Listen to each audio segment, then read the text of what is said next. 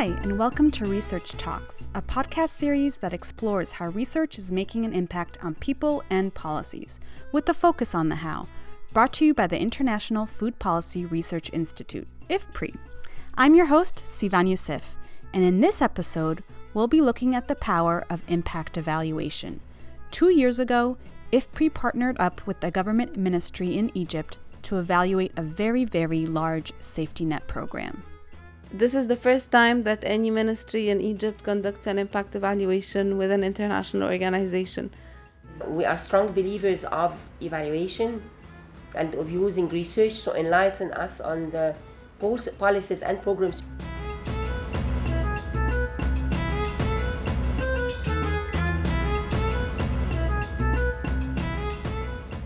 This story begins in 2014. Egypt had just gone through the Arab Spring driven by a call for social justice and food security, or BREAD, and the new government was making sweeping macroeconomic reforms. Here is Minister Nevine El Kabbaj, then Deputy Minister for Social Protection for the government of Egypt. The issue of having social justice and bread would make the new government trying to have a new social contract with the communities to put more highlight on the social protection issues and on the social safety net in addition to protecting the poor from the impacts of economic reforms, the government was hoping that social protection would begin to address widespread inequality. There were very high disparities between the rich and the poor, and the economic growth was more biased towards certain classes while leaving other classes behind. In 2007, Egypt had run a pilot conditional cash transfer program. Cash transfer programs give money directly to the poor. Conditional cash transfer programs transfer money to people once they meet certain conditions, like enrolling their kids in school or visiting health clinics. Using lessons from successful programs run in Mexico, Chile, and Brazil, Egypt decided to do a pilot cash transfer program again. We said that let's start with the poorest villages or the poorest governorates at that time, it was six governorates who were the poorest. The plan was to work on six governorates and in 19 villages. Uh, it was the first program that uh, actually addresses people, and it was mainly focused on human capital. Maybe at that time, uh, the government discourse was more on the infrastructure development, roads, electricity, networks, and so on. But speaking about the citizen and about the social justice, it clearly tapped on the, the public demands on social justice. At the beginning, people were not believing that this would really happen. And then, with the first payment, we were flooded with many households applying, and we started at that time. The program was being implemented fast. It's actually two branches of a program. Takaful, which means solidarity, supports poor families with children. It's conditional on health monitoring and school attendance. Karama, which means dignity, supports the elderly poor, orphans, and people living with disabilities. Takaful and Karama had policy support from different ministries, technical support from Latin American countries, and the impact evaluation was managed by the World Bank and funded by the United Kingdom Foreign and Commonwealth Office.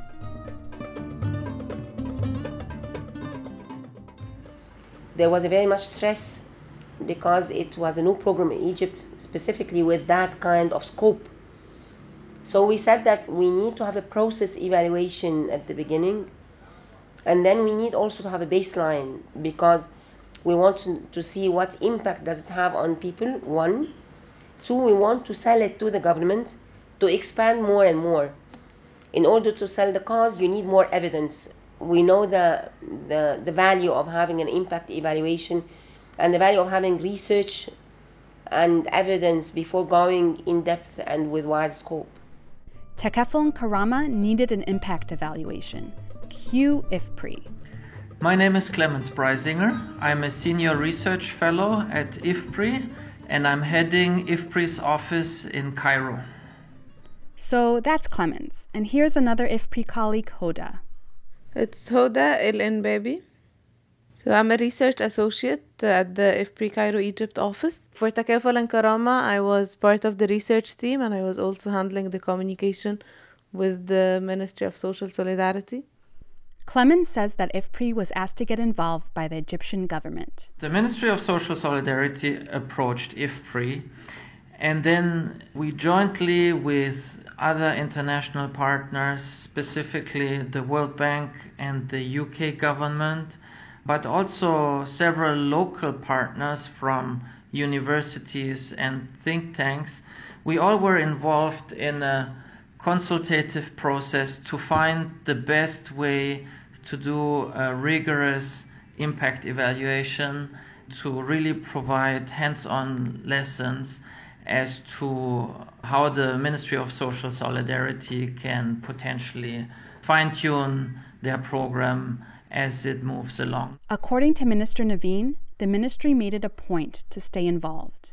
Being independent does not contradict with having a participatory approach and dealing with partners and, and with those who are implement the project with no bias, with no anything. So we made it a point that we need to be involved in, in the while keeping the uh, the objective part of research and the independent evaluation.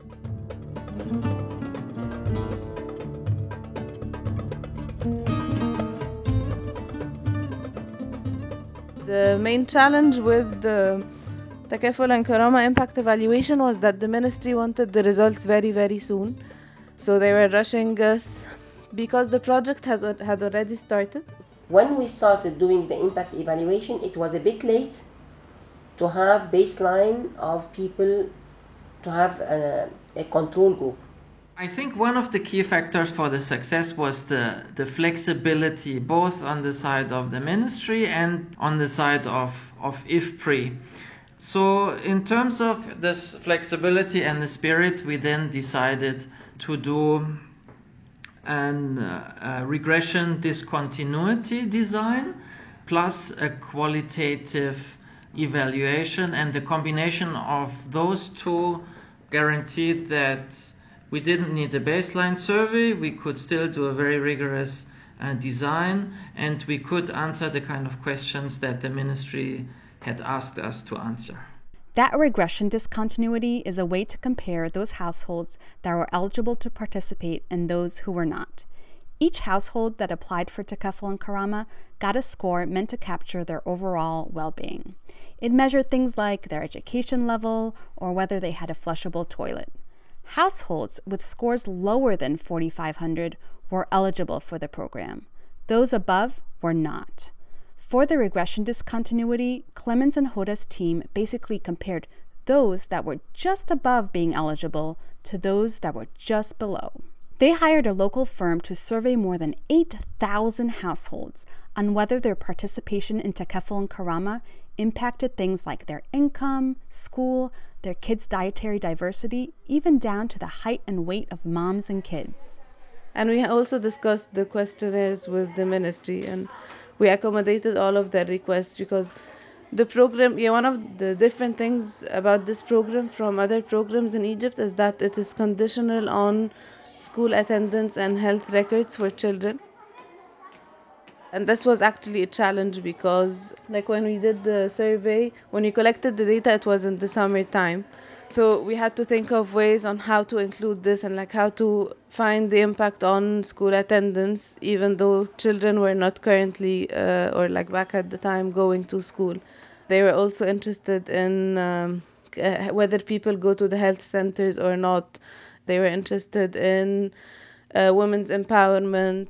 Remember the piece about women's empowerment. That becomes important later in the story so, all of this quantitative statistical data is wonderful, but it also needs context. To get this context, the IFPRI team collected qualitative data. They did 61 interviews and more focus groups and interviews in six different governorates. So, for the qualitative evaluation, it wasn't a data collection firm. It was the IFPRI team going to the field. And that was like, for me, one of the best parts of the program. Uh, because it was very interesting seeing the beneficiaries and seeing how they live and talking to them and understanding how the program impacts their life. People were very very hospitable and uh, they would like either take us uh, through the village to the households that we need to uh, visit or like call people to come so that we interview them in their household.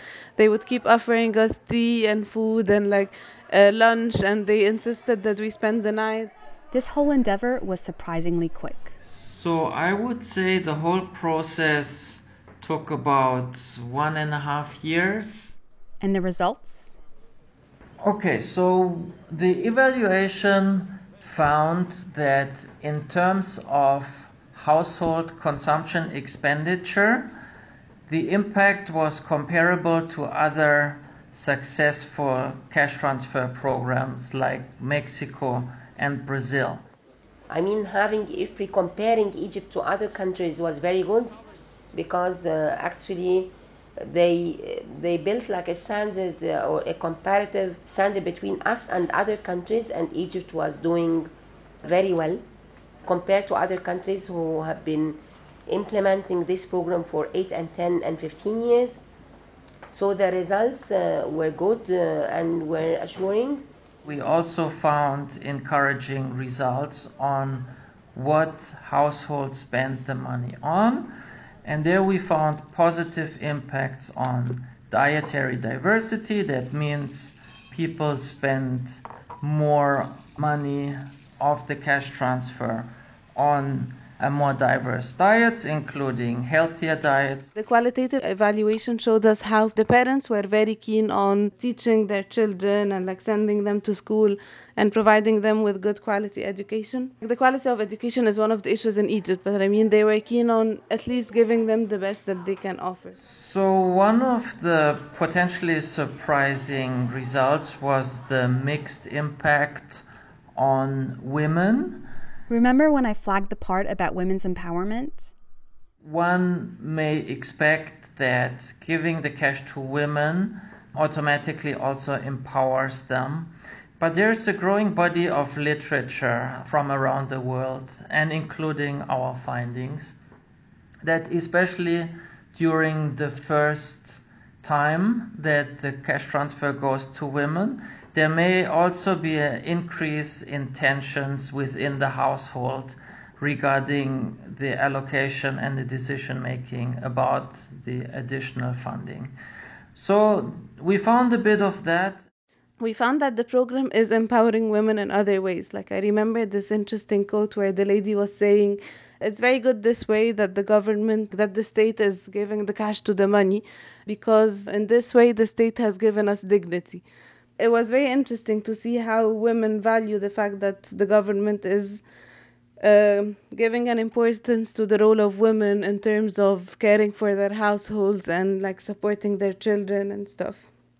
What would you say are the things that made this project successful? I have found a lot of interest, a lot of strong background in evaluation uh, from the ministry side. That's a very good precondition to work together because uh, collaboration in such a high profile program that is of national interest really requires a lot of trust and that trust is best built by a mutual not only technical understanding but also a constant exchange throughout the whole evaluation period.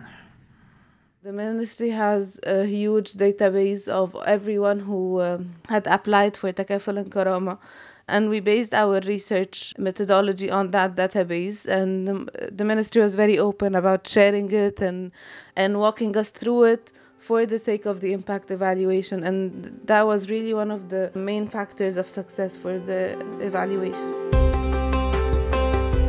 And what have you done with the results? I think it's really important to work with ministries for the policy impact. But I think as an international organization that IFPRI is, our job is also to provide global public goods.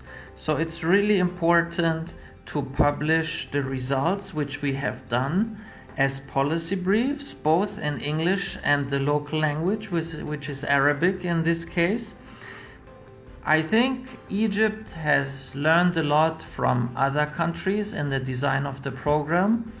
And now it's time for Egypt to also share its lessons with other countries, especially in Africa, south of the Sahara, where more and more countries are also interested in such national programs. So I think I can say comfortably that the results of the research were used in a good manner with the policymakers, with Ministry of Finance to allocate more funds.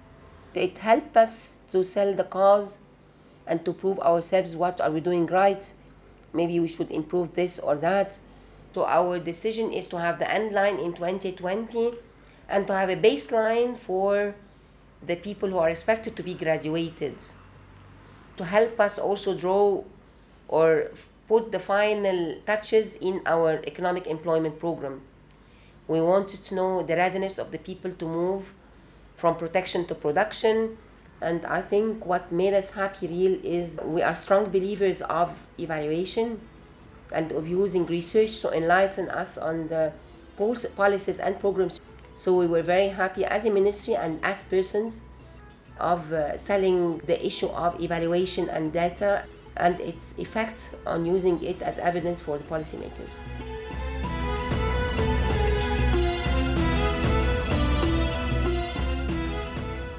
A big thank you to Minister Nevine El Kabbaj, who is now Minister of Social Solidarity and Social Protection, and to Clemens Breisinger and Hoda El-Enbaby for their time. For our listeners, you can read up more by Googling IFPRI and Takaful and Karama. Takaful is spelled T A K A F U L, and Karama is spelled K A R A M A. And don't forget to subscribe to our podcast so you don't miss a single episode from IFPRI. Till next time!